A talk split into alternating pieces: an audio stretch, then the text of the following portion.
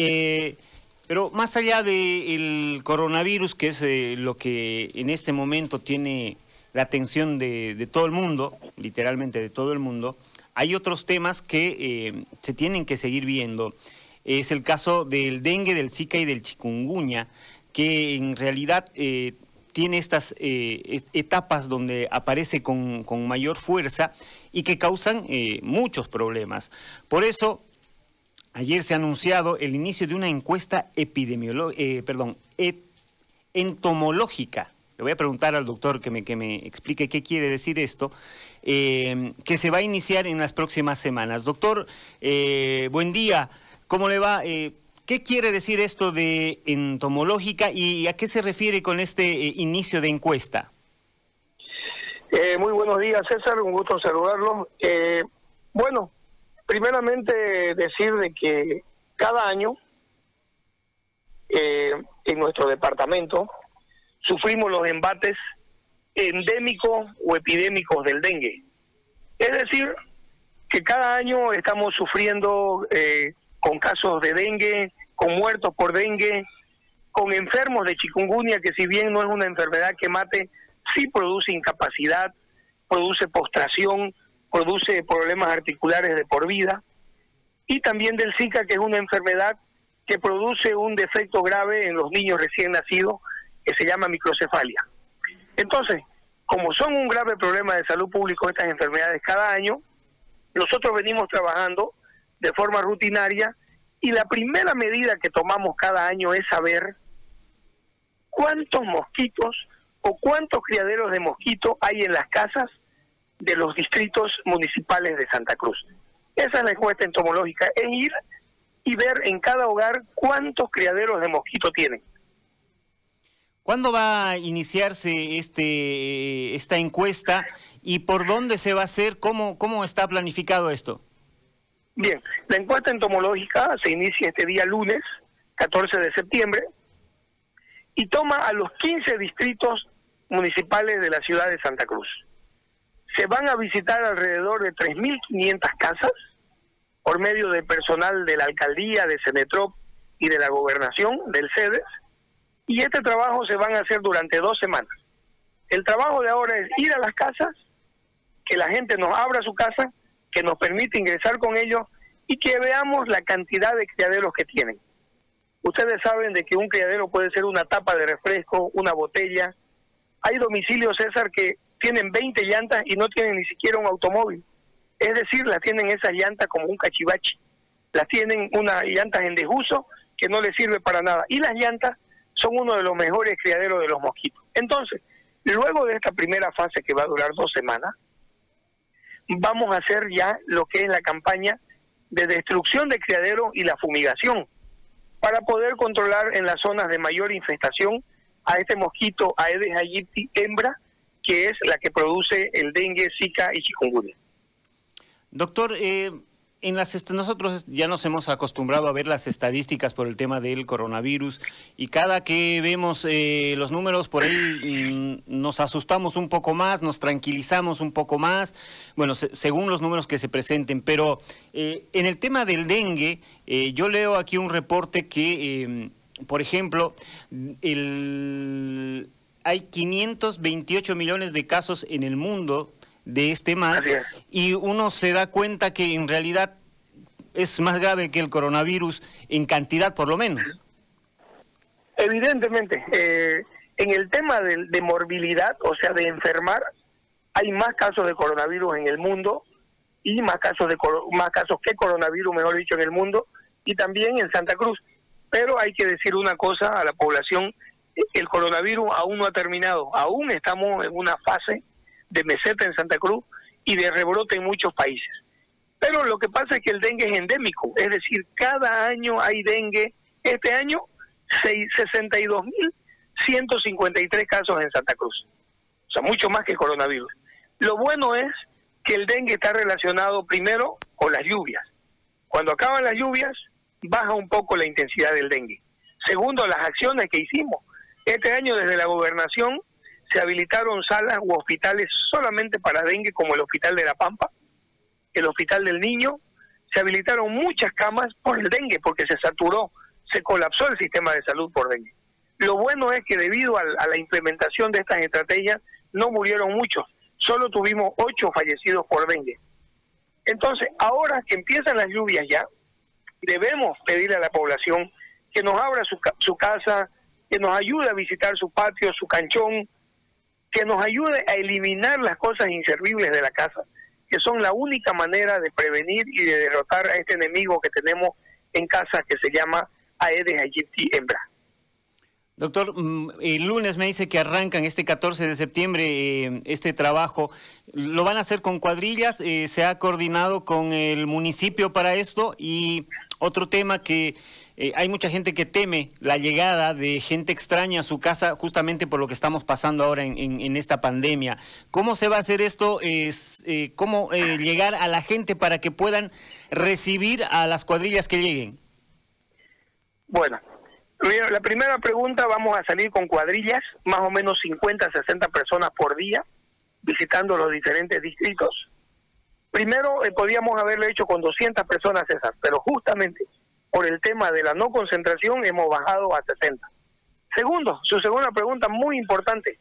Queremos decirle desde la gobernación, desde el COE departamental y el sede, de que todos nuestros brigadistas que van a hacer el estudio entomológico van a ir con equipos de protección personal, bien cubiertos, que no significan ni un riesgo para la salud de las personas que viven en la casa, ni un riesgo para nuestro personal de salud.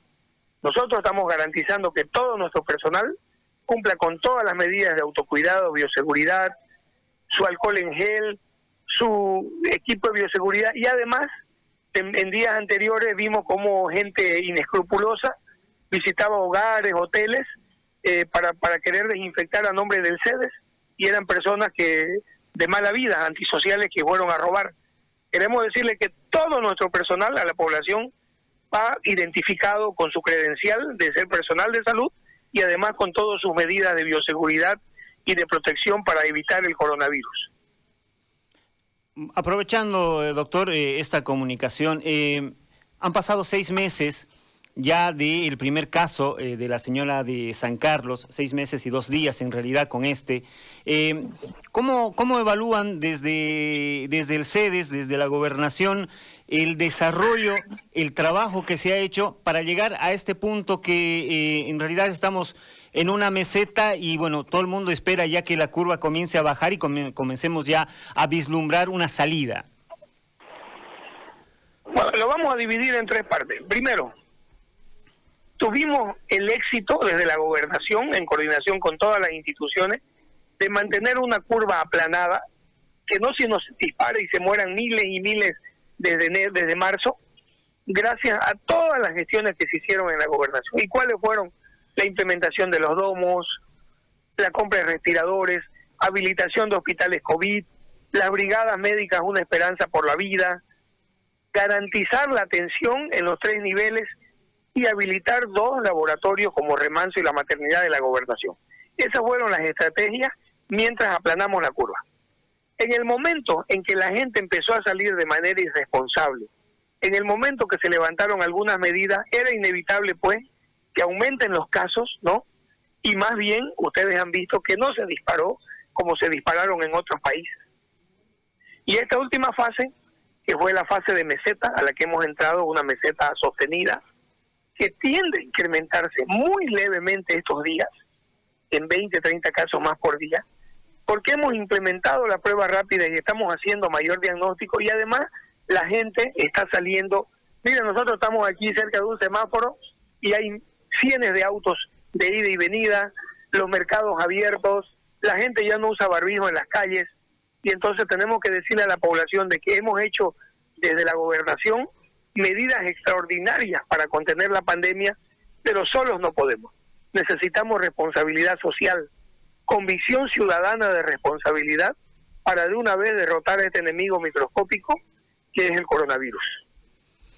Otro tema que ha preocupado es eh, obviamente la aparición de esos eh, más de 1.600 casos de un día para otro y que ha mostrado que em, el índice de mortalidad mm, por ahí, eh, que era uno de los temas que uno veía, estamos eh, muy, muy bien porque estamos por debajo de, los países de Latinoamérica, etcétera, etcétera. Pero este, eh, este dato mm, nos cambió de rumbo eh, y nos muestra que en realidad nuestro índice es, muy grande, doctor. Bueno, no. Primeramente, le vuelvo a repetir, César, no acabó la epidemia.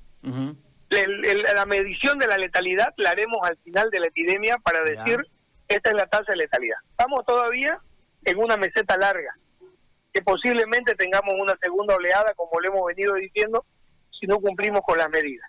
Entonces, eso fueron una actualización de datos de todos los municipios, provincias, donde el, sistema informático no funciona, ¿no? Nos han reportado óbitos hasta a mano a los diferentes municipios. Hay comunidades inhóspitas como por ejemplo zona de Rincón del Tigre, piso firme, donde no hay señal telefónica, donde no hay internet, y cuando hay una lluvia las personas tardan en salir dos, tres meses.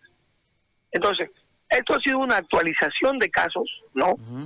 Eh, de todos los municipios y de todas las redes de salud, que por responsabilidad la teníamos que anunciar sin esconder un solo dato, porque siempre queremos darle a la población calidad de datos y que no se tergiverse o no se confunde con haber escondido eh, fallecidos o datos. Y una cosa más, nosotros en esta meseta de la epidemia tenemos un 8.5% de letalidad.